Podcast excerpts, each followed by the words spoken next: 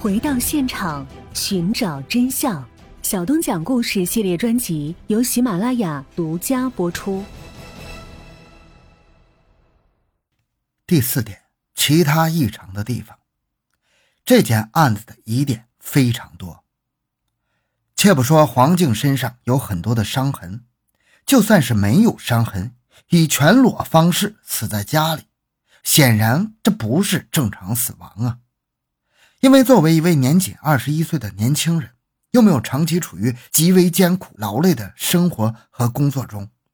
正常来说，这个人群急性猝死是相当罕见的。如果没有隐藏的严重疾病，就是遭遇剧烈的运动或者极度的疲惫，猝死基本不可能。黄静刚刚二十岁出头啊，之前参加体育运动比赛和舞蹈比赛，显然身体是不错的。而小学老师每年进行体检，显然如果是严重的问题，也早就被发现了。一个身体又好、年纪又轻、没有任何疾病的女孩突然遭遇猝死，很值得怀疑。根据黄静母亲回忆，她赶到现场的时候，警方已经做出了因为心脏缺氧正常死亡的结论。这是在根本没有验尸的情况下，并且要求黄静母亲将遗体火化。根据黄静母亲的说法，法医开始跟她说，发现阴道口六点处处女膜有五分之二处被损伤，但不能认为就是强奸。第二天，法医改口又说，会阴部干净，处女膜完好。黄静母亲不同意火化，并且要求再次验尸之后，警方非常不情愿。当地警方要求黄母息事宁人，并且要求立即火化遗体，但黄静母亲认为女儿是被谋杀，坚持不同意火化。不然如果遗体当天就被火化，那么后面的事情就无从谈起了。第五点，四份截然相反的尸检报告。对于这种没有证人只有一个嫌疑人的案件，可以说法医的鉴定就起着极为重要的作用，甚至可以说就是决定案件的唯一手段。但黄静案件最大的争议恰恰就在于这尸检报告的巨大不同。第一份，二零零三年二月二十五日由湖南省湘潭市公安局提供的司法医学鉴定书很快出来了。鉴定结论为，死者黄静系患心脏疾病急性发作，导致急性心肺功能衰竭而猝死。对于这个结果，黄静全家表示不可能。黄淑华说，他们说我孩子有心脏病，我孩子没有心脏病，从来没有什么心脏病，怎么会有心脏病死亡呢？黄静生前勤于锻炼，身体健康，无任何病史。在师范学校读书时，还是校篮球队、排球队和网球队的主力队员，他又怎么可能突然得病，并且突然死去呢？如果是自然死亡是病死的话，任何心脏病发作时必然有挣扎，他的遗体就不可能是非常平整，盖得整整齐齐啊。根据公安机关的尸检报告，黄静的处女膜完整，无破裂现象，联想到现场发现的带有姜俊武精斑的纸团，黄妈妈认为姜俊武很可能对自己的女儿实施了暴力行为，而女儿为了保护自己的贞洁宁死不从，最后窒息死亡，并且推测黄静的宿舍也许并不是案件的第一现场。而且黄淑华和丈夫因为不懂法医学知识，请教其他的医学专家，其他专家也说，即使有寒痹症也不会死人呢。这完全推翻了原先的鉴定，黄淑华夫妇又有了希望，要求第二次鉴定。当时基本已经陷入僵局，如果不是黄家人在网上鸣冤叫屈，引起网友们的强烈关注，很可能案件这个时候已经盖棺定论了。鉴于社会舆论的压力，二零零三年三月十九日，湘潭市公安局刑警支队委托湖南省公安厅刑侦局又进行了第二次死因鉴定。鉴定结果是，黄静系肺梗死引起的急性心力衰竭与呼吸衰竭死亡。由于两次鉴定结论完全一样，黄家要求继续鉴定。二零零三年六月八日，公安部组织相关专家再次做出第三份鉴定，结论仍为因肺梗死致急性呼吸循环衰竭而死亡，同时认为其体表外伤在这一过程中可能成为一个间接诱发的因素。正常的流程到第三次鉴定就停止了，但是黄家并不认可这个结论，甚至认为三份结论都是由湘潭市牵头搞的，可能存在问题。为了弄清女儿死亡真相，黄淑华奔走于湘潭、长沙、广州、北京、上海之间，他希望有专家能从那记录外伤的照片上查出孩子死因的真相。在律师的帮助下，黄妈妈向有关部门递交申请，要求自行委托有国家资信能力的法医单位对黄静尸体做出鉴定。二零零三年七月三日，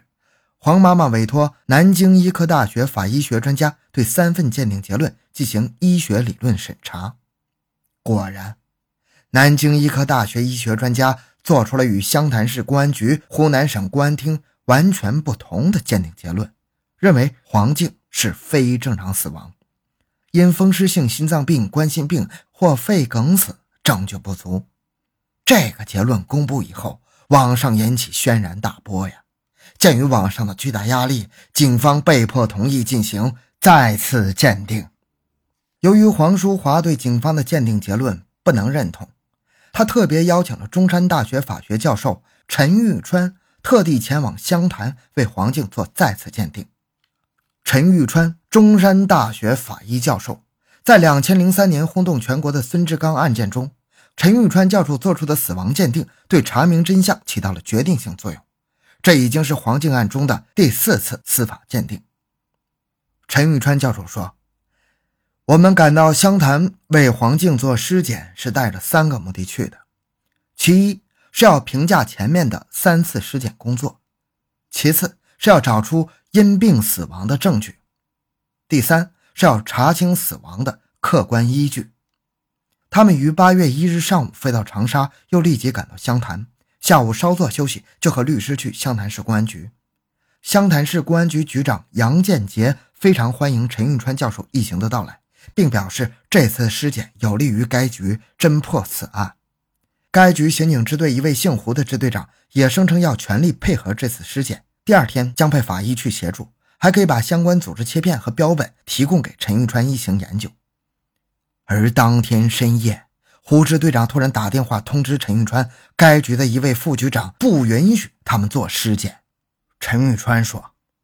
八月二日早上，黄淑华打电话给胡支队长时，胡支队长没有开机，公安局的法医也没有来。黄淑华和律师只好又去找杨建杰局长，杨建杰表示坚决支持这次尸检。但是，当陈玉川一行来到湘潭市殡仪馆时，该馆馆长却以没有公安局的通知为由不让做尸检。杨建杰立即给该馆馆长打电话，表示同意做尸检，并答应借用解剖室，而该馆馆长非要律师写一个该局长电话通知的书面证明才得以放行。后来黄淑华都给湘潭市殡仪馆馆长跪下了。陈玉川介绍说，他们几个人进入解剖室刚开始工作，却又发生了意想不到的事情。该馆好几个工作人员突然跑来把陈玉川他们都轰出了解剖室，理由还是该公安局的一位副局长不同意。最后等了两个多小时，还是杨建杰局长给顶住了。陈玉川说，杨建杰很正直，坚持让我们做完了尸检。杨建杰在事后也表示，为了避免作弊的嫌疑，是他自己决定不派法医前去协助陈玉川尸检的。根据陈玉川解剖尸体检查，黄静尸体已经面目全非，高度腐败，尸体表面起了水泡，因而无法直接从尸体上确认其死因。但是他们从由湘潭市公安局提供的已经被甲醛固定的大体标本检验出，黄静的心脏各瓣膜未见粘连、增厚、硬化，瓣膜缘光滑无赘生物，腱索弹性好，冠状动脉管壁未见粥样硬化斑块形成，管腔通畅，未见血栓形成。而血栓的变化成了肺梗死病理改变的关键依据。而前两份鉴定报告并没有描述鉴定人是如何发现血栓的，鉴定人员都是依据首次尸检的首次发现。那么首次尸检中，法医吴建群又是如何发现血栓的呢？从其中的一份尸检报告上可以看到，吴建群是在湘潭市殡仪馆于自然光下对尸体进行了解剖检验，发现了心脏右心室有隔壁血栓和条状血栓。而当时在解剖现场的黄淑华说，吴建群是用肉眼直接发现血栓的。陈玉川说，用肉眼直接辨析血栓是非常不科学的，血栓必须在显微镜下才能辨析。二零零三年八月，第四次鉴定结果出来了。陈玉川认为警方出示的黄静突发疾病的死因缺乏足够的证据。该鉴定认为，从现有材料观察，未见风湿性心脏病、冠状动脉粥样硬化性心脏病、肺梗死的病理改变。这就是说，黄静因以上疾病致死缺乏证据。这一次与前三次截然不同的鉴定结论，坚定了黄淑华为女儿讨回公道的决心。但对于结论，当地警方、公安部专家却对检验结果存在分歧，所以从司法鉴定上来讲，黄静的死因始终没有明朗。鉴于分歧巨大，这就出现了由司法部上海鉴定中心做的第五次权威鉴定。